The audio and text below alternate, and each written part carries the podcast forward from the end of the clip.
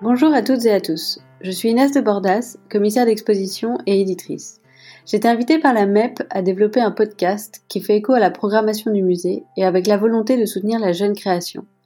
Les quatre entretiens de cette saison sont placés sous le signe du Japon en parallèle avec l'exposition consacrée à Daido Moriyama et Shomei Tomatsu autour de la ville de Tokyo. Aujourd'hui, je reçois la photographe française Julie Glasberg. Après des études en art graphique à Paris, Julie part à New York en 2008 étudier le photojournalisme et la photographie documentaire à ICP, le Centre international de photographie. Julie s'intéresse particulièrement à la diversité des cultures et à des milieux underground qui existent en marge de la société. La photographie devient une sorte de laisser-passer pour accéder à ces univers qu'elle n'aurait jamais pu voir autrement. Elle collabore régulièrement avec le New York Times pour qui elle réalise notamment les portraits de la rubrique hebdomadaire Character Study pendant près de 4 ans entre 2012 et 2015. Après 7 ans de vie à New York, Julie s'installe ensuite à Tokyo pendant un an et c'est à cette occasion qu'elle découvre l'univers des décotoras. Nous allons notamment parler dans cet entretien. En 2016, Julie est invitée par Swatch à une résidence d'artiste de 6 mois à Shanghai. Puis son premier livre autour du projet documentaire donc sur Bike Kill a été shortlisté par le prix Paris Photo Aperture en 2018. bonjour Julie, euh, merci beaucoup d'avoir accepté de participer à cet entretien. Bonjour Inès, merci beaucoup de me recevoir. Alors, je me disais que pour commencer, euh, il serait intéressant de parler de la manière dont, vous documentez donc un certain nombre de subcultures. Il y a un vrai travail de reportage qui s'inscrit euh, notamment dans la durée et qui passe par euh, une certaine intégration au, sein de ces communautés. Est-ce que vous pouvez nous, en dire un peu plus sur cet intérêt pour ces milieux en marge, presque cachés ou, ou secrets, et sur votre façon de travailler au sein de ces univers? Euh, oui, bah, depuis très longtemps, je m'intéresse euh, aux subcultures et aux cultures underground et, et, aux personnes qui sortent de la norme. Euh, en fait, cette norme, je trouve qu'elle me correspond pas trop. Alors, par la photographie, bah, j'explore les façons de vivre qui sont alternatives. Et pour moi, je trouve qu'il y a un certain courage à vivre différemment. Et c'est super inspirant parce que bon, les ces, ces, ces personnes-là sont souvent redoutées de la société par un manque de connaissances le plus souvent. Euh, donc j'ai voulu passer du temps euh, à l'intérieur de ces milieux pour pouvoir un peu les humaniser. Alors, quel milieu, par exemple Est-ce que vous pourriez juste citer quelques exemples? Bah, je, Ma jeunesse, j'ai commencé par la culture euh, punk un peu, et euh, bah, qui a justement une image assez euh, négative dans la, dans la société classique. Euh, et j'ai découvert euh, justement chez les, chez les personnes qui sont un peu excentriques euh, et visuellement, on va dire, différentes par leur look ou leur comportement. Euh, c'est dans ce milieu-là que j'ai rencontré les personnes les plus ouvertes et qui m'ont qui m'ont permis de voir aussi la vie différemment, de découvrir plein de choses. Et aux États-Unis, après, je me suis intéressée à une culture underground autour des euh, de, de vélos euh, customisés et construits euh, à deux cadres qui sont très hauts euh, à New York. Enfin, moi, j'étais basée à New York, donc je, je, j'ai suivi le club de New York, mais c'est une communauté qui avait commencé dans les années 90 à Minneapolis, dans le Minnesota. Est-ce que cette euh, communauté avait un nom? Non, enfin la, la, communauté n'avait pas vraiment de nom, c'est-à-dire que j'ai, j'ai suivi euh, un club de vélo en particulier qui s'appelait le, le, Black Label Bike Club. C'est le premier club de, qui, a, qui a remis en valeur les tall bikes. Et les tall bikes sont ces vélos qui sont construits à deux ou trois cadres euh, qui montent à 3-4 mètres du sol. Et donc il y a un peu une image du, du, vélo de cirque, mais aussi ça, j'avais vu que, que ces vélos-là étaient utilisés dans les, dans, au 19e siècle pour allumer les lampadaires euh, qui étaient encore à la bougie. Donc euh, la personne qui allait allumer ces lampadaires se munissait d'un vélo comme ça, euh, de, bah, qui lui permettait d'atteindre la, la, bonne hauteur. Est-ce que vous pouvez nous en dire un petit peu plus sur les gens qui, qui constituent cette communauté? Ce sont des jeunes qui vivent euh, qui sont assez anticapitalistes et, euh, et activistes dans leur euh, dans leur philosophie de vie. Euh, il y a ce côté un peu d'insouciance du présent, euh, enfin du futur, je veux dire, et qui vivent complètement dans le présent. Et je voulais passer beaucoup de temps avec eux. Voilà, pour moi, le secret de, de ce genre de travail, c'est le temps passé avec ces personnes-là, parce qu'il faut instaurer un, un rapport de confiance et, et, seul le temps peut permettre euh, d'arriver à ce, à ce genre de confiance. Euh, c'est, enfin, justement, c'est un peu le contraire de ce qu'on nous, de ce qu'on nous enseigne en école de, de photojournalisme où il faut euh, être hyper discret, ne pas participer aux événements. Et là, bon, je, je me sentais, je, jamais je me suis sentie faire partie de ces groupes-là. Mais euh, j'avais besoin d'être présente et de, de, discuter avec eux. Parfois, j'y allais sans prendre de photos d'ailleurs, pour euh, juste pour pouvoir échanger et pour qu'ils voient un peu euh, qui j'étais, parce que c'est ce qui m'a permis de pouvoir passer plus de temps avec eux justement. Donc, par exemple, pour ce projet autour euh, du vélo et de cette communauté en particulier à New York, c'était c'est quel genre de durée, euh, pendant combien de temps vous les avez suivis Est-ce que c'est quelque chose dans le temps que vous continuez encore aujourd'hui, ou c'était ça, ça c'est quelque chose qui s'est inscrit dans une période en particulier? Euh, bah, j'ai commencé en 2008-2009, enfin plutôt début, ouais, fin 2008, début 2009, et j'ai continué jusqu'en 2012-2013, donc c'est un travail de 3-4 ans à peu près. Oui, donc quand même, c'est une longue période. Oui, c'est euh, bah, c'est ce qui m'a permis aussi d'obtenir ces moments justement intimes euh, et c'est la répétition de, de, moments passés avec eux qui permet euh, d'obtenir ces images-là. Et donc c'est à ce moment-là, donc c'est peu après la fin de ce premier projet que vous avez décidé de partir au Japon, donc en 2015, si je me souviens bien. Donc oui, j'ai terminé ce projet en 2012 euh, et peu de temps après, je suis partie faire une résidence d'artiste au Japon et c'est la première fois de ma vie que j'allais au Japon. Je connaissais pas du tout, j'avais pas de, de passion particulière pour le Japon, ni de d'intérêt pour le manga ou quoi que ce soit, enfin tous les stéréotypes qu'on peut euh, apporter au Japon. Et du coup, je suis partie vraiment euh, sans a priori, sans, sans savoir quoi que ce soit de ce pays, et j'ai été tout de suite euh, bouleversée par, par mon expérience là-bas parce que je, je me, c'est la première fois de ma vie que j'ai ressenti un choc culturel aussi euh, violent, mais pas d'une manière négative en fait. C'est parce que j'avais pas mal voyagé quand même, et c'est la première fois où je me, je me suis sentie dans un monde euh, tellement lointain parce que les gens ne parlaient pas vraiment la langue euh, anglaise que, moi je, je, pouvais parler.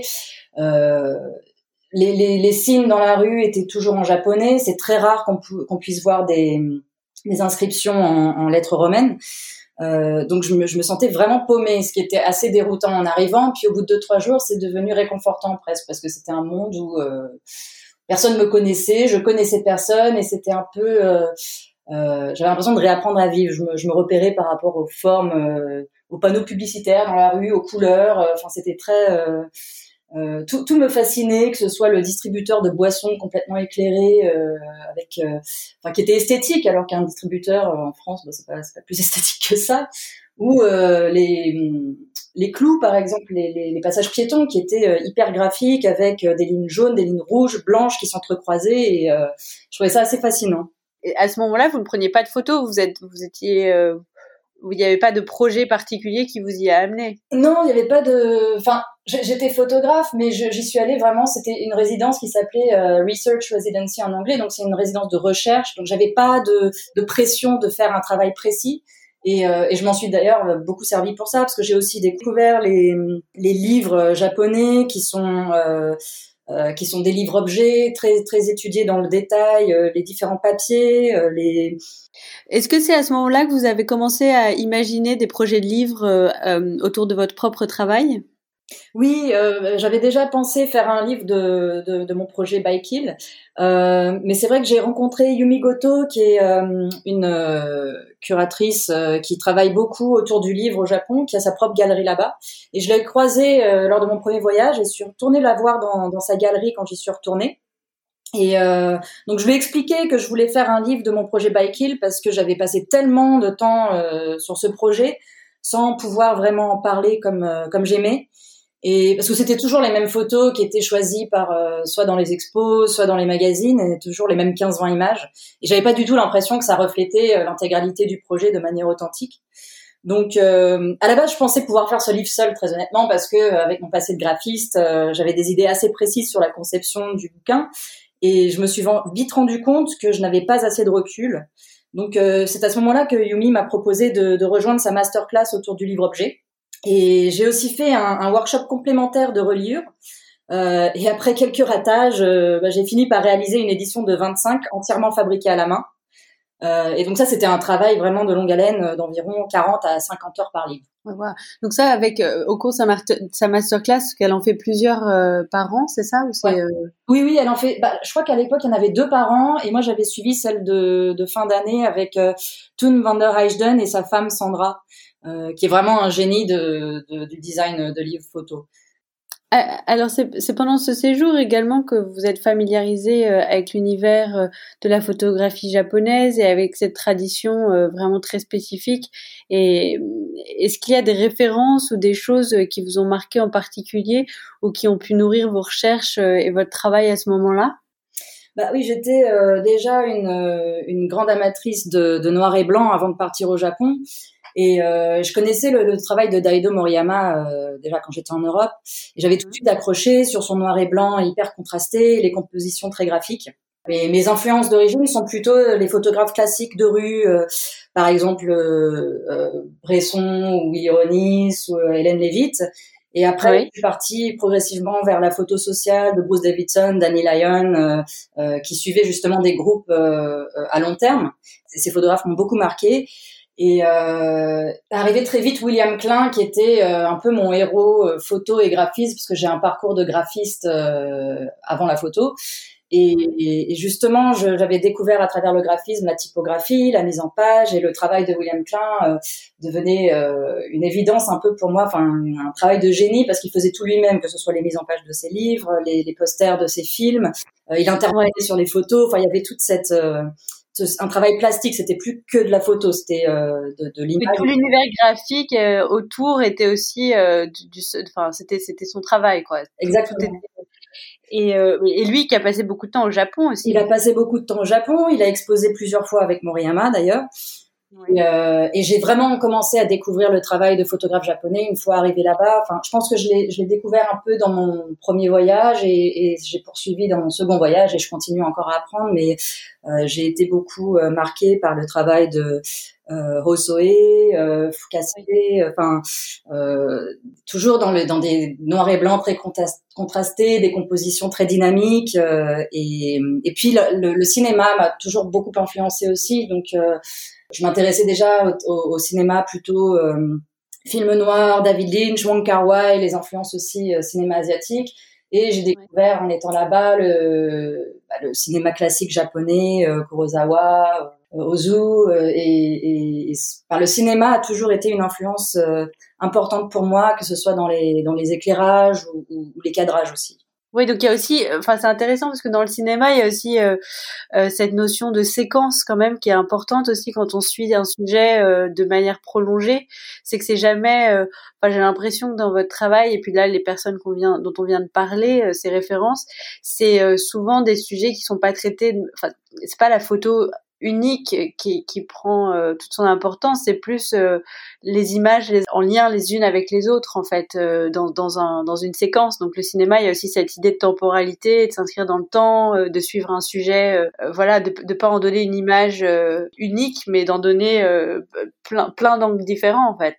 Tout à fait. Et puis, euh, enfin, je, je, je, me rends compte des influences du cinéma, même dans ma vie quotidienne, où il y a, y a enfin, je, cherche toujours des, des, des, univers qui me envoient dans des. Euh, euh j'aime avoir cette sensation d'être dans un film, et j'aime la confusion qu'il peut y avoir parfois entre euh, euh, une image du réel qui, qui a l'air d'être tirée d'un film et l'inverse de trouver des. Par exemple, quand je fais des, des travaux de commande euh, où justement il peut y avoir une narrative et un peu plus de fiction, euh, c'est toujours important pour moi de retrouver de l'authenticité aussi dans ces dans ces moments-là. Donc je vais recréer euh, euh une situation qui permet aux, aux, personnages que je photographie d'avoir des moments réels, au moment où je fais la photo en tout cas.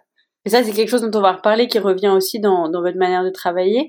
Donc, quand vous quand vous êtes parti au Japon, donc ça c'était la première fois, vous y êtes retourné une deuxième fois, et c'est pendant ce deuxième séjour que vous avez découvert euh, l'univers donc du décotora Oui, c'est ça. Bah, J'y suis retournée en, en 2015.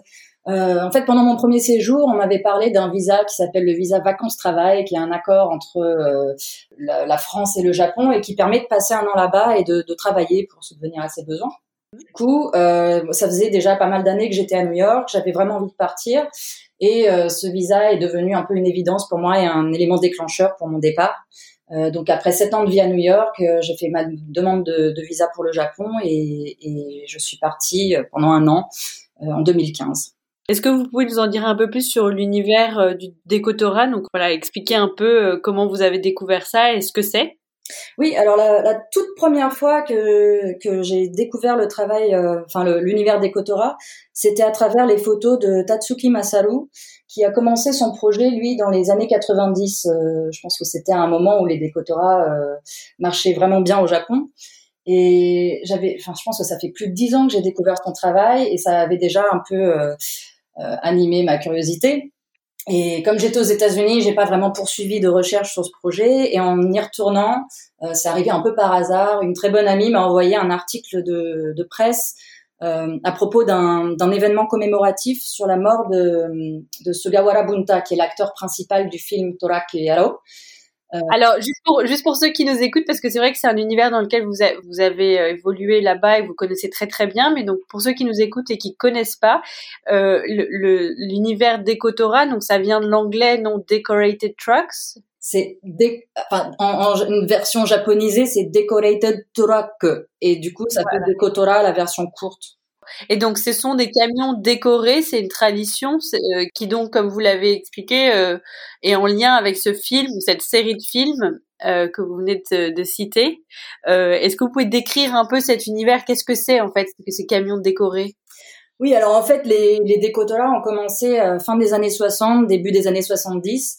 Et à l'origine, il n'y avait pas de club, c'était juste des, des, camionneurs qui se regroupaient les week-ends et quand ils avaient, quand ils travaillaient pas. Et hum, le, donc ils, peignaient leur camion euh, pour. Euh, c'était un peu comme s'ils faisaient de la pub. Et ils peignaient le. Ils voulaient illustrer la région d'où ils venaient. Donc par exemple, s'ils venaient d'Hokkaido, il y avait un paysage d'Hokkaido sur le camion. Et euh, et aussi ce qu'ils transportaient. Donc on pouvait trouver un poisson ou des fleurs euh, selon le, le, le, transport du camion. Et dans les années 60, 70 Hmm. Premier film, euh, donc c'est une série de 10 films Torak Il y en a eu 10 et le premier est sorti en 75. Hmm. Euh, et donc pour ce film, ils ont fait appel à des à des vrais camionneurs en tant que figurants.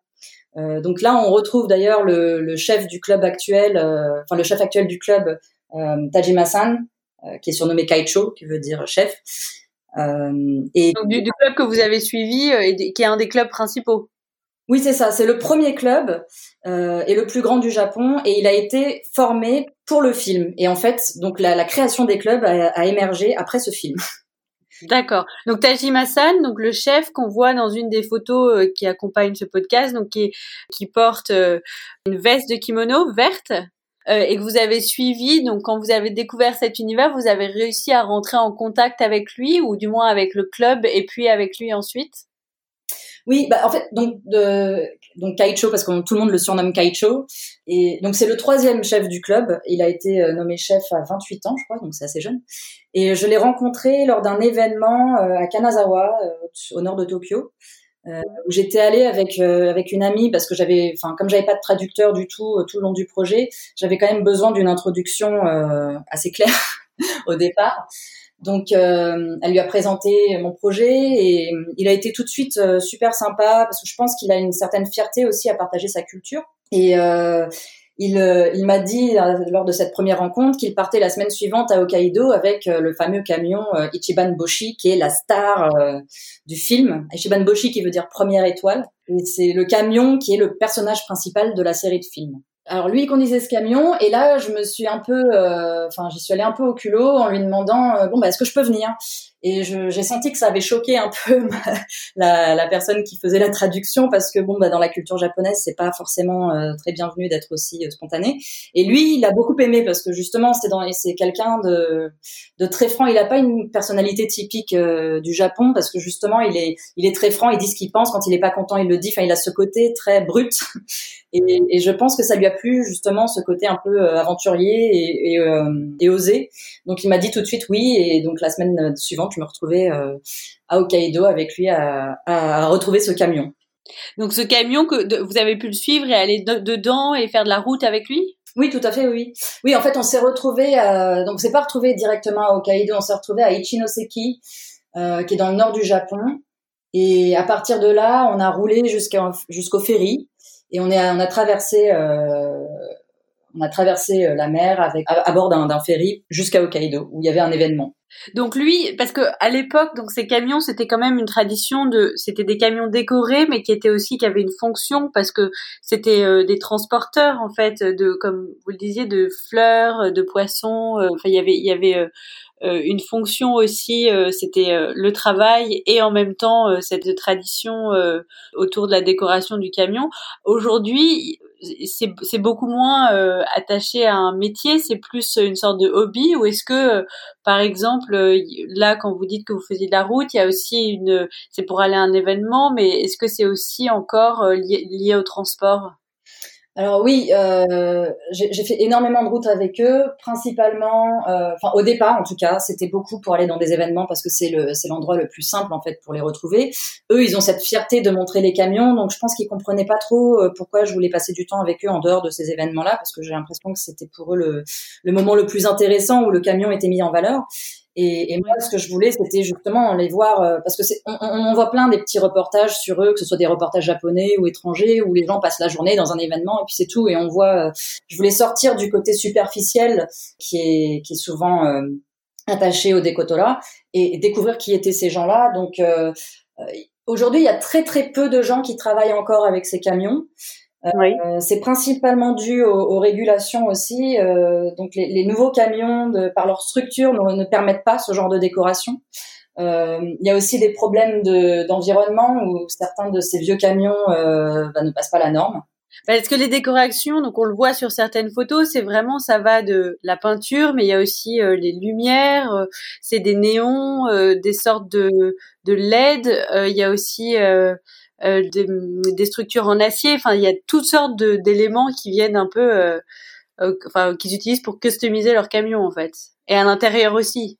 Oui, puis il y a, même deux générations de camions. Il y a la première génération, c'est vraiment les camions euh, vieillots qui, qui, ont plutôt des peintures traditionnelles faites à la main, des vieilles ampoules, des vieilles décorations à l'intérieur. On peut retrouver des portes coulissantes comme dans les maisons, des tatamis. Et donc ça, c'est plus les, vieux camions années 60-70. Et après, il y a la deuxième génération qui est plus années 90, fin 80-90. C'est la génération Gundam qui est plus truc de science-fiction avec des formes super agressives, euh, des, des, des, des, grosses avancées métalliques. Euh, euh c'est beaucoup plus kitsch euh, dans la dans la décoration et les peintures qui sont plus à l'aérospray aussi avec des couleurs très criardes. Euh, c'est pas du tout le même univers. Et c'est très visible, donc ça c'est quelque chose qui, qui dénote dans le paysage. Enfin, on, tout d'un coup, euh, on voit, euh, de, surtout, j'imagine la nuit, ça doit être d'autant plus impressionnant, des lumières euh, flash de toutes les couleurs. On voit, ça, ça, fait du bruit aussi, non? Parce que le bruit est plus important, comme j'imagine que c'est un peu tuné. Enfin, il y a du. J'ai l'impression dans les enregistrements que vous avez faits, il y a, y a, les sons sont amplifiés, quoi. Oui, complètement. Mais c'est le but. Hein, justement, ça, fait assez contraste avec la personnalité des Japonais qui est assez effacée et euh, euh, enfin, c'est culturel d'être discret. Et là, c'est complètement l'inverse. Il faut qu'on le voit ce, camion. Il faut montrer sa personnalité à travers le camion, par les décorations, par le bruit, par la musique. Enfin, c'est et alors, comment c'est perçu par le reste de la société? Parce que euh, donc, dans le premier épisode euh, avec Chloé Jaffé, on avait parlé de l'univers des yakuza et, euh, et, de la représentation des tatouages, qui est quelque chose qui, qui est mal vu. Et là, c'est vrai qu'il y a un côté aussi de, c'est presque donc les camions. Vous en parlez comme le personnage d'un film, ça devient des quasiment des personnages qui sont presque tatoués. comment c'est perçu par la société? Est-ce que c'est aussi mal vu? Est-ce qu'il y a une image un peu négative? Bah, il y, a, y, a, un peu une dualité euh, vis-à-vis des décotolas. Quand j'en parlais autour de moi, ça amusait beaucoup les gens. Puis il y a toujours cette fascination, je pense, qui vient du film aussi. Euh, les décorations, il y a toujours ce regard enfantin envers les décorations, les peintures, les lumières. Le film était très connu, enfin ça a été vu par beaucoup de gens. Très populaire, très populaire. C'est euh... en plus l'acteur principal est, euh, est très connu au Japon. Il a joué dans beaucoup de films de yakuza aussi. Et donc c'était un peu une comédie d'un gars un peu euh, euh, qui cherche l'amour et qui se bagarre euh, assez fréquemment. et, donc oui, il a beaucoup plu. Donc je pense que ça, les films ont contribué à, à la popularisation de, des décotolas.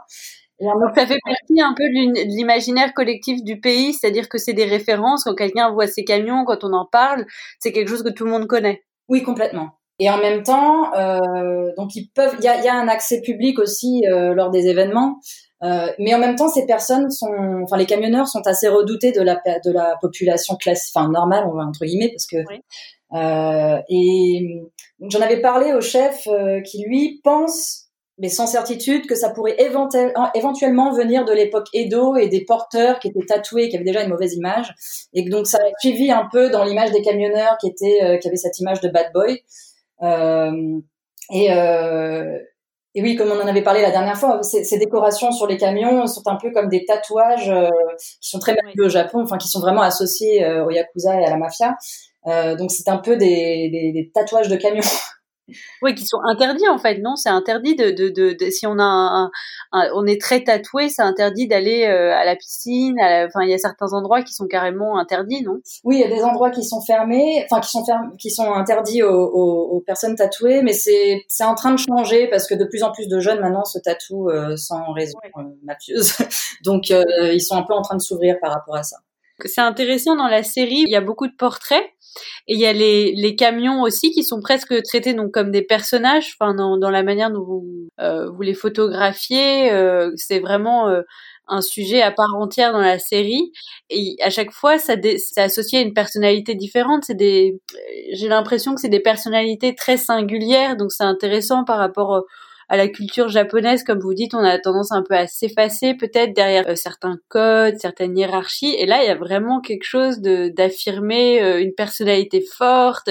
C'est des couleurs criardes, c'est des, enfin, il y a quelque chose de très individuel quand même. Oui, oui, complètement. Et c'est pour ça que quand j'ai commencé à travailler, j'étais plus dans, dans un esprit de reportage où je les suivais absolument partout, euh, parce que je, mon, mon but premier était un peu de découvrir qui ils étaient, euh, et de suivre ces hommes euh, en dehors des événements aussi. Dans donc je les suivais des, heures et des heures euh, dans leur camion, voire des jours parfois, pour voir comment ils travaillaient. Et je me suis vite rendu compte que que j'avais besoin de faire aussi des portraits plus posés de ces hommes et des camions, parce que les camions aussi prenaient une importance de, de personnes quasiment. Donc j'ai après ces sessions de reportage, j'ai voulu compléter par des portraits euh, d'hommes et de camions, donc où je, ça m'a demandé pas mal de patience parce qu'il a fallu euh, beaucoup de préparation. Techniquement, ça doit être compliqué parce que c'est des, des espaces assez exigus. Euh, très, il y a une forme de proximité, d'intimité aussi dans des espaces aussi petits et fermés. Et puis c'est c'est des endroits où ils dorment, non? C'est des endroits où ils ont toutes leurs affaires. C'est c'est j'imagine que ça à négocier comme espace, ça doit pas être évident. Oui, d'ailleurs, je, je, sentais un peu d'angoisse par rapport à certains euh, de me laisser venir avec eux parce qu'ils ont pas, ils ont l'habitude d'être seuls, ils ont pas l'habitude d'être accompagnés, donc euh, c'était, euh, j'étais un peu dans leur intimité. Euh, c'est vrai que c'est un peu une maison sur roue. Euh. Et donc au niveau de la photographie, parce que donc c'est beaucoup la nuit, euh, sur beaucoup de vos photos sont euh, en fin de journée, début de soirée ou la nuit. techniquement, comment est-ce que vous avez fait? Est-ce que c'était difficile à, à, gérer pour vous? Comment vous avez réussi à travailler? Oui, ça, ça a été le, plus grand challenge, tout ce qui était éclairage. Euh, et quand j'y suis retournée en 2019 pour compléter le projet, euh, parce que j'y suis retournée deux trois mois, j'ai voulu faire davantage de portraits justement. Et là, je me suis équipée aussi d'un appareil moyen format qui me permettait d'obtenir plus de détails dans les dans des éclairages très euh, contrastés et, euh, et de travailler au trépied, chose que je ne fais jamais pour des poses longues, parce que justement, pour moi, c'était important de révéler un peu la personnalité du camion, mais en même temps montrer son son environnement, un peu comme quand je fais un portrait d'environnement d'une personne. Et mm. euh, donc, il fallait que je puisse expliquer dans un très mauvais japonais que euh, le meilleur moment était euh, soit entre chien et loup à la tombée de la nuit, soit au lever du soleil, euh, mais qu'il fallait pas qu'il fasse trop jour parce que sinon on, bah, on ne voit plus les décorations du camion. Il fallait pas qu'il fasse trop nuit non plus, sinon on ne voit que les lumières et on ne voit plus l'environnement. Euh, ou alors de trouver des, des, des surfaces euh, sur lesquelles la, la, lumière peut se réfléchir, comme un bâtiment ou ce genre de choses.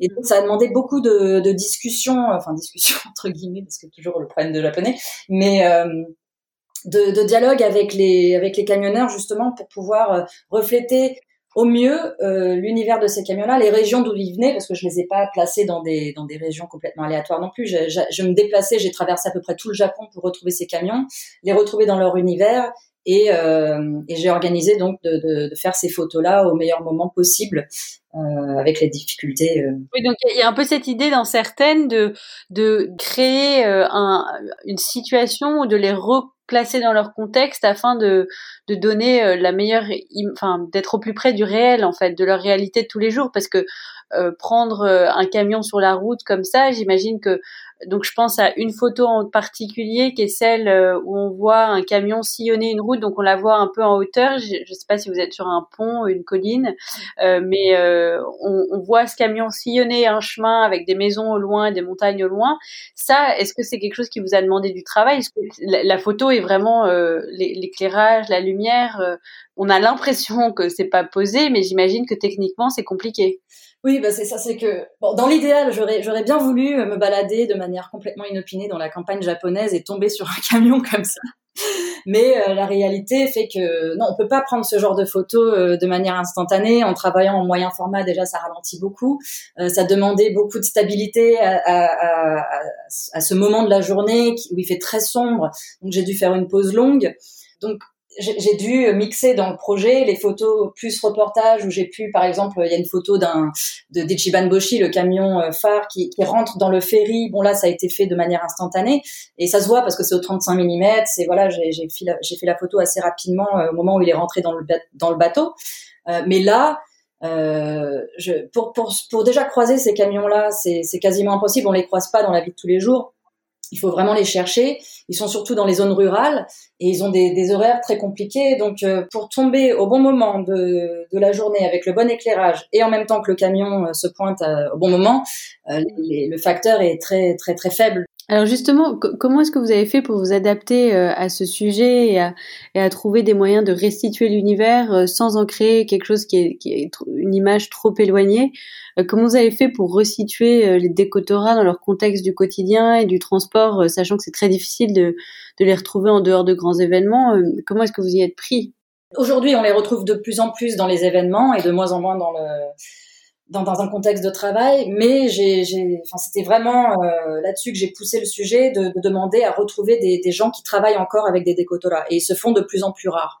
Donc on retrouve aujourd'hui euh, euh, plus dans le, la livraison de poissons. Par exemple, le tout premier reportage que j'avais fait de nuit, c'était avec un, un, chauffeur qui s'appelle Sekino-san. Mais il était venu me chercher à 9-10 heures du soir et on était, non même plus tôt, et on était allé récupérer, donc faire, faire tout le chargement de poissons, puis ensuite toutes les, les livraisons dans les marchés. Euh, donc c'est des petits, c'est plus des petits business, genre poissons, euh, euh fleurs, euh, bois. Après, on retrouve aussi les camions qu'ils appellent les dumka, c'est en anglais, c'est dump truck, des camions qui euh, qui récupèrent et déchargent euh, les, les gravats un peu de. Oui, oui, c'est ça. ça. Euh, et, et, donc dans, dans ces milieux-là, peut-être il y a moins besoin de garder une bonne image, je sais pas. Euh, on, on, retrouve pas mal de décotora encore. Alors justement, dans, dans ce travail de reportage, vous avez aussi fait pas mal de portraits photographiques de certains de ces chauffeurs qui continuent à sillonner encore les routes aujourd'hui on les voit vraiment dans leur environnement. Je pense par exemple euh, à cette photo, la, troisième dans la sélection, euh, d'un homme au volant à l'intérieur d'un décotorat. Euh, quel était le travail de préparation pour obtenir ce genre de portrait Voilà, comment, comment est-ce que vous y êtes prise? Alors lui, donc je l'ai attendu toute une journée sur un parking en plein soleil, comme beaucoup de fois d'ailleurs. donc j'allais spécifiquement pour photographier Eugene Maru, qui est le, le, nom du camion, qui dans, lequel il est, euh, qui est un des, des camions phares de, du club Utamarokai. Donc, je voulais photographier euh, le camion et son chauffeur. Donc, j'avais voyagé jusqu'à Gifu, c'est une région euh, du Japon. Mmh. Et donc, je l'ai attendu toute la journée et il est arrivé vers 5 heures. En fait, il finissait sa, sa tournée parce que lui-même est camionneur, il est chauffeur. Euh, sauf que le camion qu'il conduisait n'était pas un décotora, donc il est venu spécifiquement pour euh, pour ce, cette session portrait.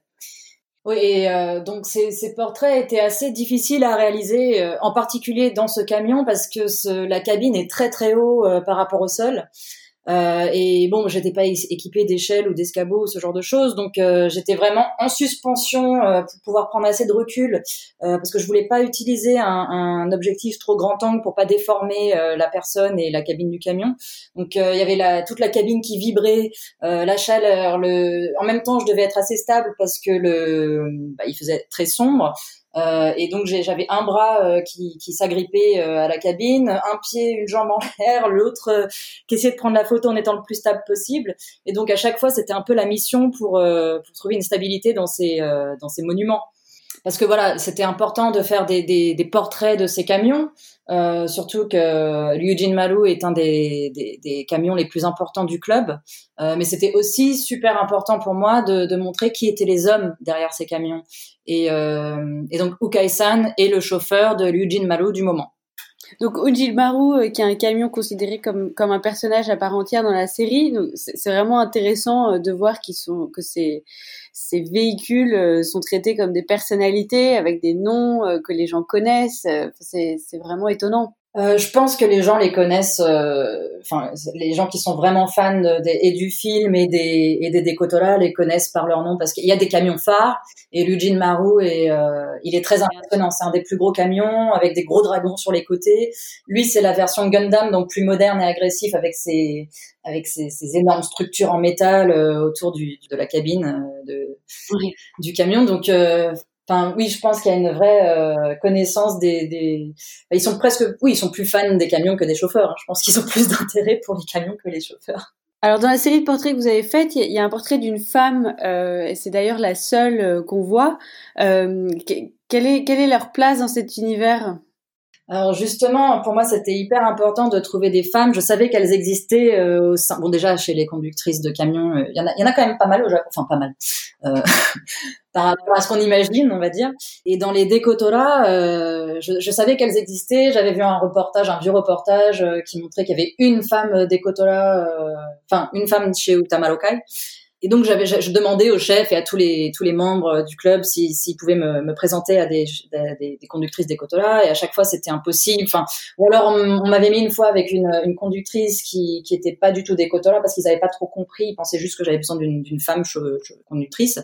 Et, euh, et, finalement, cette personne, je suis tombée dessus complètement par hasard en allant à Shikoku euh, euh, bah, l'an dernier quand j'ai quand j'ai continué mon projet et euh, en fait elle travaille pour le pour la compagnie de son père il a il a une, une société de camions des Cotola justement ils sont tous des Cotola et elle conduit un petit dump car un petit euh, dump truck donc c'est c'est la seule femme que j'ai rencontrée qui qui conduit un, un, camion de travail parce que c'est c'est ça tout c'était tout mon intérêt c'est de trouver quelqu'un qui conduit un camion de travail et pas juste un camion euh, de démonstration quoi.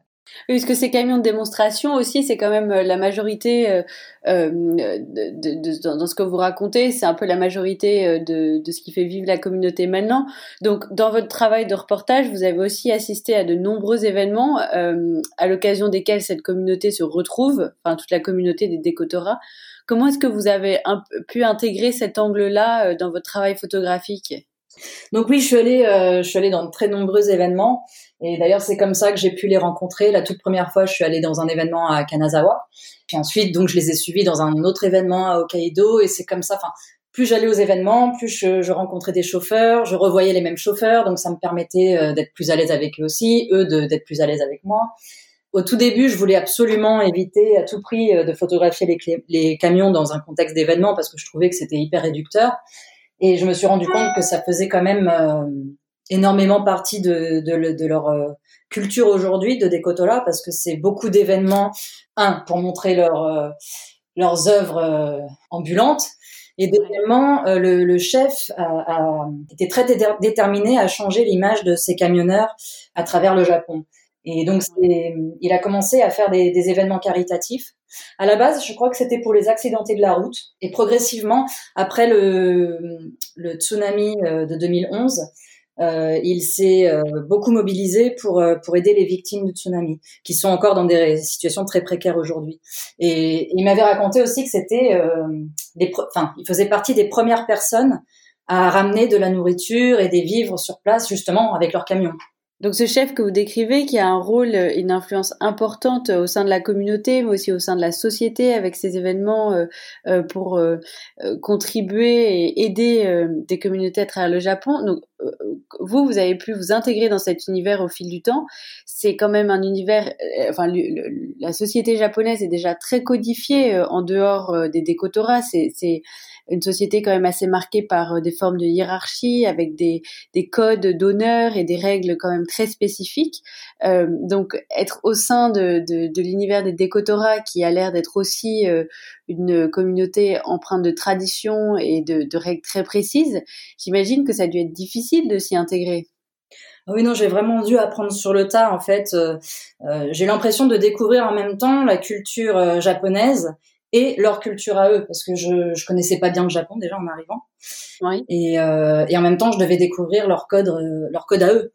Et je pense que j'ai bénéficié beaucoup de, de beaucoup d'indulgence parce que j'étais étrangère, donc ça m'a pas mal aidé. Et ouais. toujours traité comme une invitée d'honneur. Tajima-san, le, le, chef, était très fier de partager sa culture avec moi. Euh, et parfois, c'était presque gênant parce que je sentais que je bénéficiais d'un traitement de faveur par rapport à certains membres du club euh, qui étaient là depuis des années. Et en même temps, je pouvais pas refuser au risque de les froisser. Ça vous mettait dans une position euh, un peu privilégiée, en même temps euh, dont vous aviez besoin pour avoir accès aussi à vos sujets. Bah tout à fait, oui. Puis euh, euh, les codes sont pas toujours évidents non plus, donc ça demande pas mal d'observation. Euh, parce que la culture japonaise, elle est quand même pleine de subtilités. Déjà, ne parlant pas la langue, en plus, je ne pouvais me fier qu'à mon instinct j'ai commencé à comprendre leurs mécanismes en, en, les voyant le plus souvent possible, en, avec des, des répétitions d'expérience. Euh, je, je, commençais à comprendre euh, les, certains comportements, certaines choses à ne pas faire. Et, euh, mais bon, malgré ça, il y a eu quand même quelques faux pas. Enfin, des événements qui ont été assez pesants d'ailleurs avec le, le, le Big Boss, quoi.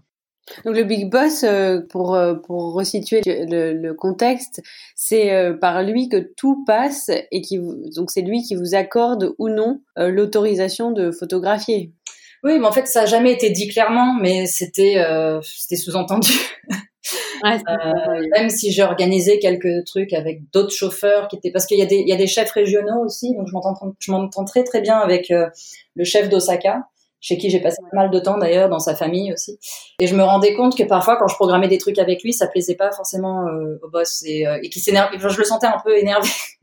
Genre, mais ouais, mais t'as déjà vu euh, Yamahara euh, fait ça. Et en fait, évidemment, je il fallait que j'écoute le boss, mais je, je, je, sentais que parfois il, il réalisait pas le, le, peu de temps que j'avais, surtout quand j'y suis retournée pendant trois mois, et qu'il fallait que je que je programme le, de, de, de, la manière la plus euh, productive possible. Donc j'avais besoin de, de, compter sur d'autres personnes. Et en plus, Tajima, le boss, euh, il est quand même à l'ancienne. Il a pas, euh, enfin, il a un téléphone portable à clapper. Il utilise pas Internet. donc pour communiquer avec lui, c'est très compliqué donc Yamara qui avait internet, donc je, pouvais, moi je pouvais traduire des textes. Évidemment, parfois j'utilisais une amie, mais euh, les trois quarts du temps, soit je me, je me débrouillais avec mon mauvais japonais, soit j'utilisais Google Translate quand il fallait vraiment, euh, qui faisait des traductions un peu bizarres d'ailleurs parfois. Euh, voilà, j'organisais un peu des trucs à côté en plus. Mais là, le, là où j'ai vraiment euh, foiré quelque part avec lui, c'est que j'ai j'ai dû décaler deux fois des rendez-vous qu'il avait décidé pour moi. Et en fait, euh, bah, je, je l'ai pas réalisé tout de suite parce que je, en fait, quand il m'envoyait sur des sur des reportages, euh, c'était un peu décidé. Enfin, c'était pas un truc qu'il avait organisé euh, sur des mois ou sur des semaines ou même une journée. il, il, était là à l'événement où il buvait sa bière dans un bar. Il fait ouais, alors tu vas aller avec lui, tu vas aller avec lui. Et puis même les chauffeurs, je, je les sentais pas forcément trop motivés, mais ils pouvaient pas dire non. Et euh, j'ai dû décaler deux reportages euh, où ils m'envoyaient parce que une première fois c'était pendant la, la, la, semaine de Obon, qui est la, la semaine où les, tous les Japonais vont voir leur famille. Ils sont absents pendant dix jours, donc je, je serais allée à Hokkaido euh, pour rien parce que euh, aucun chauffeur n'aurait été là. Et donc c'était un chauffeur qui était venu me voir en me disant écoute là c'est pas c'est pas trop le bon moment pour venir, ce serait bien que tu décales. Donc euh, je me suis pas trop posé la question, j'ai fait oui. j'ai prévenu le chef. Une deuxième fois, j'ai dû encore décaler euh, un autre rendez-vous pour euh, même genre de raison. Et euh, donc moi dans ma tête, je lui avais pas dit non, j'avais juste décalé. En plus lui, il me l'avait l'air de normal. Enfin, il m'a dit ok, oui, oui, c'est facile, y a pas de problème. Et après, donc, j'ai compris que non, c'était, c'était pas, là, ça se faisait pas, et on dit, on dit pas non au chef. Et le problème, c'est que lui, il le communiquait pas. Enfin, il disait jamais qu'il y avait un problème. Il y a un décalage dans la communication entre ce qui est dit et ce qui en fait est sous-entendu. Oui, oui, complètement. Euh, c'était pas, euh, c'était pas du tout clair. Donc l'expérience a été assez lourde parce que euh, euh, je me suis sentie un peu blessée aussi parce que vraiment j'étais hyper déterminée à faire ce projet. J'étais venue avec mes propres économies. J'étais revenue trois mois. Je le respecte énormément cet homme. Donc là, j'avais l'impression qu'il se sentait, euh, enfin, qu'il sentait que je le respectais pas, que je prenais pas mon projet au sérieux. Je me dis, mais il comprend tout le contraire de ce que je veux faire. Et je trouvais ça euh, dur parce que je, je savais pas comment lui expliquer, enfin, le, euh, me défendre. Donc j'avais, j'avais d'un côté une amie qui m'aidait à le, à communiquer avec lui, qui était complètement terrifiée qui, qui ne prenait pas ma défense non plus, qui s'aplatissait complètement devant lui. Et de l'autre, j'avais les chauffeurs assez amusés de la situation, euh, qui riaient un peu en disant ouais ouais mais de toute façon Kaicho, bon bah il est plus tout jeune maintenant et puis il râle assez facilement. Enfin il a cette réputation de s'énerver assez facilement quand il quand il est pas content. Euh, il y en a un même qui me disait tout le temps, euh, ouais, he's Japanese Godfather. C'était le seul truc en anglais qui me disait. Donc il y a vraiment ce fonctionnement un peu de, de clan. Ouais, mais c'est pas, je me suis jamais sentie en danger en fait. Enfin c'est, euh, je pense que des gens de l'extérieur sont terrifiés face à un homme comme ça parce qu'il peut être euh, très blessant, j'imagine. En plus ce qu'il a dit à la à la personne qui m'aidait à communiquer avec lui, c'est quelque chose que j'aimerais un peu investiguer plus tard parce que c'est, je, je, la sentais, j'ai jamais vu quelqu'un aussi paralysé et tétanisé de je, je sais pas ce qu'il a pu lui dire. Euh, et là, je pense que c'est vraiment des choses qui étaient propres à la culture japonaise que moi j'ai pas pu percevoir. En même temps, j'avais passé tellement de temps avec eux, j'avais vu cet homme-là. Euh, pour moi, c'était c'était un peu comme un sans, sans être euh, péjorative, hein, mais c'était euh, je, voyais un peu comme un gamin qui ouais, il était pas content, donc je, je m'en prenais plein la tronche. Et euh, mais je me sentais pas en danger parce que c'est un homme qui a, il m'a toujours euh, traité un peu comme sa fille. Il vérifiait toujours que j'étais bien rentrée quand je revenais de reportage, prenait toujours des nouvelles. Euh, et donc là, en fait, euh, en réfléchissant après cette situation qui a été très pesante, parce que j'ai dû aller chez lui, j'ai dû aller lui demander pardon de l'avoir froissé, euh, parce que là, à ce niveau-là, en fait, il y avait tellement de tension que pour moi, les photos n'avaient plus aucune importance. Pour moi, la, la priorité, c'était de rétablir euh, un ordre et une paix avec lui avant de repartir en France. Et euh, bah, s'il n'y avait pas les photos, c'est pas grave, je, je, reviendrai une autre fois. Mais il fallait absolument que, que je puisse assainir la relation. Enfin, en, réfléchissant a posteriori, on s'est rendu compte que sûrement il a pensé que comme j'avais passé plein de temps avec lui euh, en 2015-2016 et que j'y suis retournée en 2019, bah, je devais connaître leur code. Euh, et je pense qu'il n'a pas pris en compte les, les, difficultés de la langue, les confusions qu'il pouvait y avoir euh, à cause de la langue et les barrières culturelles aussi. Donc, euh, donc il a fait, en fait, il m'a traité un peu comme l'un des siens, ce qui est flatteur quelque part. À un moment, vous avez dit que il y avait un peu un rapport euh, comme d'un père symbolique en fait d'une grande famille et qu'il a, il a un peu le patriarche comme ça qui euh, qui décide des règles, des codes et qui euh, voilà. Et donc il vous a traité comme un des leurs en fait. Exactement. Et oui, c'est ça. C'est parce que le, le Tamalokai, c'est comme une grande famille. Donc c'est des gens qui viennent de, de, de milieux assez modestes et ils s'en occupent toujours, il a vraiment plein d'amour pour eux. Et, à chaque fois que je discute avec eux, on sent ce respect et cet amour euh, réciproque des, chauffeurs envers lui. J'ai jamais senti des gens apeurés de cet homme-là. Euh, il y a une vraie, euh, enfin c'est presque une idole. Enfin c'est quelque chose de, il y a, vraiment un amour profond pour cette personne. Donc c'est, oui c'est ça, c'est leur deuxième famille un peu. Kaicho c'est le père et les membres du club sont, sont un peu ses enfants. Et c'est amusant parce que quand on a parlé un peu de cet univers, il y a aussi un, un aspect euh, presque enfantin. Enfin, il y a comme un rêve d'enfant euh, de gens qui ont vu ces ces camions euh, bah, dans ces films ou qui associent ça à une forme de je sais pas moi à l'univers de l'aventure à une certaine image de l'homme une certaine image de la vie un peu comme de quelque chose de, d'excitant et de, euh, de trépidant. Et, euh, donc, est-ce que vous avez trouvé que ces personnages que vous avez photographiés ont un peu gardé cette âme comme ça, avec un peu de malice et presque, ouais, un truc un peu enfantin? Oui, complètement. Mais d'ailleurs, quand je voyais le chef, à chaque fois, je me disais, c'est marrant, il a, il a un regard enfantin, il y a quelque chose de pétillant dans ses yeux, euh, un air malicieux. Enfin, c'est, c'est, c'est, ils trouvent vraiment leur raison de vivre dans ces camions, dans ces, dans les décorations, dans, dans le, enfin, ils, ils le traitent comme leur, euh, comme leur maison. C'est avec toute leur attention, tout leur amour. Euh, et, je pense qu'il y a aussi une, identification par rapport aux personnages du film qui sont assez bad boy et, ils aiment ce, ils aiment jouer ce rôle aussi. Finalement, ils, nourrissent un peu le stéréotype qui tourne autour d'eux, mais ça leur plaît bien. Je les remerciais du temps qu'ils avaient passé ou, euh, euh, de leur collaboration, euh, souvent on me disait euh, Dakara et, c'était un peu je le ouais, mais c'est normal, c'est Trakiaro et, et, un peu comme si c'était dans une dans une sorte de mission. C'est normal, je, fais ça pour Trakiaro, pour le l'âme de, de Dekotora quoi. Il y avait, c'était comme s'ils étaient investis d'une mission. Donc il en reste beaucoup encore. Euh, c'est une communauté. On parle d'une communauté de combien de personnes? Alors, bah, ils ont, quand ils ont démarré, je crois qu'il y avait à peu près que 50 membres. Euh, à leur apogée, ils étaient à peu près 2000. Et je crois qu'aujourd'hui, ils ne sont plus que 400 et c'est, c'est une culture qui est en train de disparaître. Alors là, je parle que de Utamarokai parce que je connais pas tous les chiffres exacts de tous les clubs de déco. Oui, donc ça, c'est pour ce club-là. Donc il y a vraiment l'idée de garder cette tradition euh, de la, et, de la, et de la perpétuer, enfin de la, de la transmettre aussi. Euh, parce que c'est pas très connu. Enfin, moi, je, je connaissais pas. C'est vraiment en découvrant votre travail et ce reportage et ce, tout ce travail euh, enfin de longue haleine que j'ai découvert cet univers. On le on le connaît pas vraiment en fait en dehors du Japon. Non, et, euh, bah, même au Japon, c'est très popularisé parce qu'on le retrouve dans des dans des publicités, euh, que ce soit pour du café, du tofu, euh, dans des dans des clips musicaux, dans dans la mode, dans les jeux vidéo. Enfin, c'est c'est très popularisé. Même dans des films encore aujourd'hui, on demande à des gens de, enfin des chauffeurs de décotola de figurer.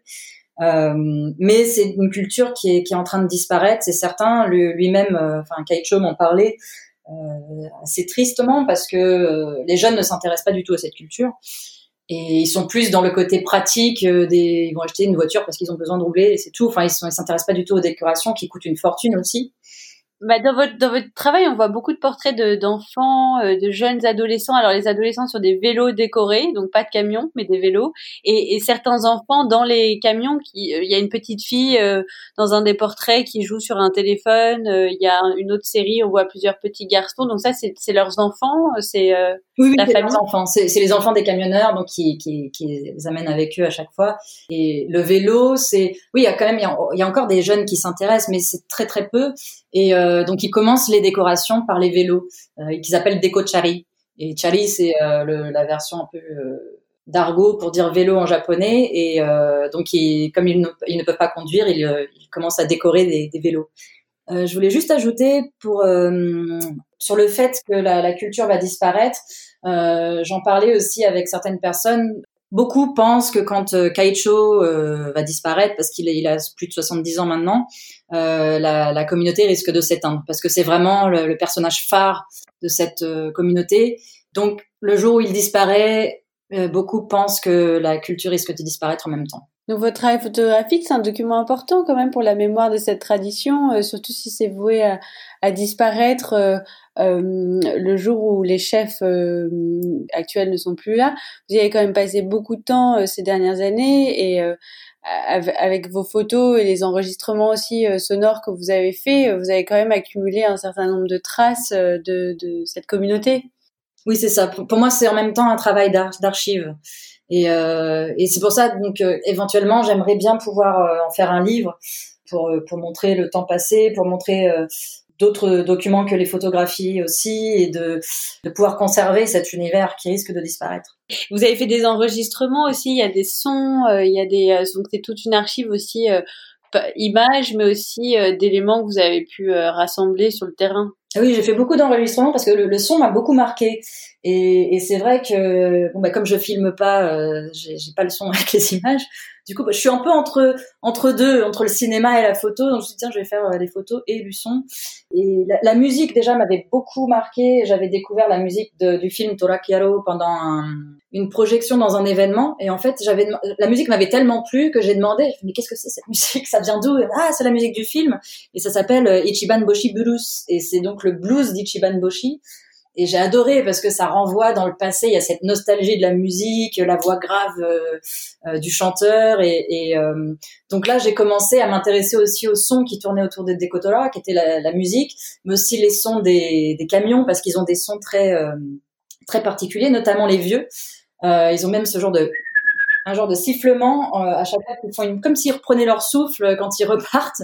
On les retrouve d'ailleurs dans la chanson du film oui, je, je, trouvais que c'était, euh, ça, ça, permettait de personnifier encore plus ces, ces camions, parce qu'il y a ce côté, euh, ça, oui, ils ont chacun leur personnalité, pas par leur décoration, mais aussi par le son qu'ils émettent. Donc la chanson, on va essayer de d'en passer un tout petit passage euh, là, euh, juste avant de finir notre entretien. Et donc, on a, vous avez les paroles que vous aviez réussi à, à traduire. Enfin, nous avez trouvé une traduction qui parle donc euh, de l'idée d'un voyage euh, d'un homme solitaire et, et, euh, il y a plusieurs éléments. Il y a quelque chose de nostalgique, il y a quelque chose d'assez romantique, il y a quelque chose de, de l'ordre du rêve d'enfant. Donc le, le, titre veut dire la première étoile, c'est ça? Donc c'est ça. quand la première étoile apparaît dans le ciel, mon cœur s'agite. Donc la première étoile, c'est Ishiban Boshi. Et il y a vraiment cette idée, donc dans un des paragraphes, il dit euh, lorsque j'étais gamin, je pouvais faire des vœux, une habitude que j'ai perdue. Il y, a, vraiment cette idée de, de garder quelque chose d'enfantin et de d'un ouais, d'une autre réalité. Mmh, du rêve et euh... oui c'est le Ichiban Boshi c'est le nom du camion donc euh, personnage principal du film et c'est Ichiban Boshi Burus et Burus c'est pour euh, c'est la version japonisée de l'anglais blues. Et, euh, et donc c'est ça il y a ce côté enfin c'est le, vraiment l'homme solitaire qui bon bah qui n'a pas le temps de perdre de, qui ne veut pas perdre de temps avec l'amour mais qui part sur la route qui rêve un peu. Donc il y a ce côté du en même temps de l'enfant euh, qui rêve et regarde les étoiles et euh, de l'homme euh, qui part seul sur la route à l'aventure. Alors je vais passer, je, vais, je vais quand même en passer un petit morceau très court, mais donc c'est le début de la chanson. On entend vraiment le, le bruit du camion en introduction avant le, le démarrage de la musique.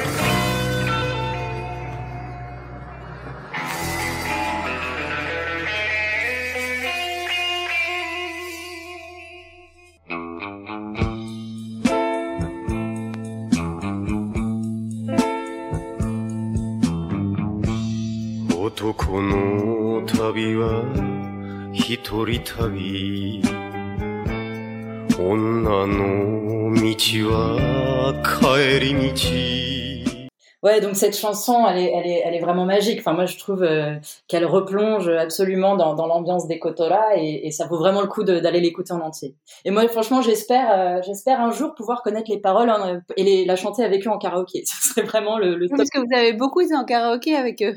Ah oui, oui, oui, c'était vraiment euh, une expérience très régulière. Bah, à chaque fois, après les dîners, c'était la tradition d'aller au karaoké avec le chef. Et, Mais je finissais souvent par chanter du France Gall, pas du tout des chansons japonaises, parce que le, le chef était fan de ce qu'il appelait France chanson, qui est la chanson française, et il aimait beaucoup France Gall.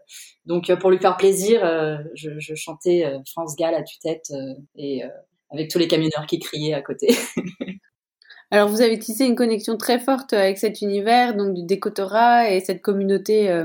et alors pour conclure cet entretien, est-ce qu'il y a quelque chose que vous voudriez ajouter ou peut-être une forme d'actualité exposition ou livre que vous envisagez pour faire exister ce projet et, et pour faire découvrir cet univers à un public qui ne connaît pas du tout euh, ou peu? Oui, bah, je pense que c'est pas que des Kotora. Euh, ma connexion avec le Japon était très très forte euh, déjà avant avant ce projet, et je pense que ce projet a, a renforcé cette connexion.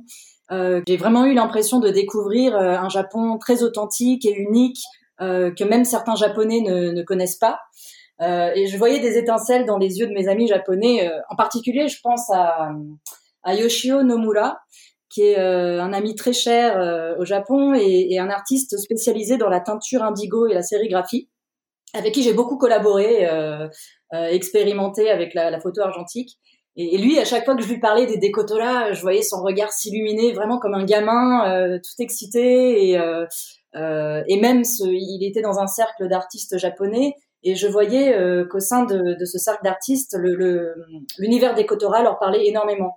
Et je pense que ce monde a quelque chose de vraiment spécial et, et unique, euh, qui est très difficile à, à, à, transmettre par les mots ou les images. Donc euh, j'espère sincèrement pouvoir partager euh, cet univers de la manière la plus authentique à travers un livre. Euh, et Donc un livre aussi, un livre objet, comme vous avez fait pour Bike Kill?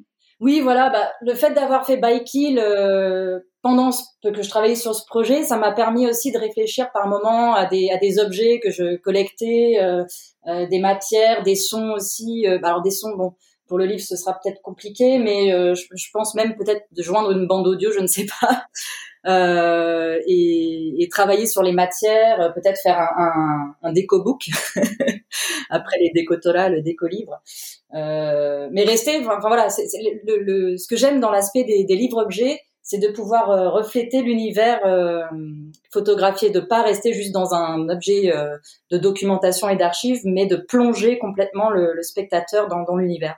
Bon bah on a hâte de voir le livre et bah merci beaucoup Julie pour pour cet entretien et toutes ces informations très précieuses sur le Japon et sur cet univers et et bah à très bientôt. Merci Inès. À bientôt.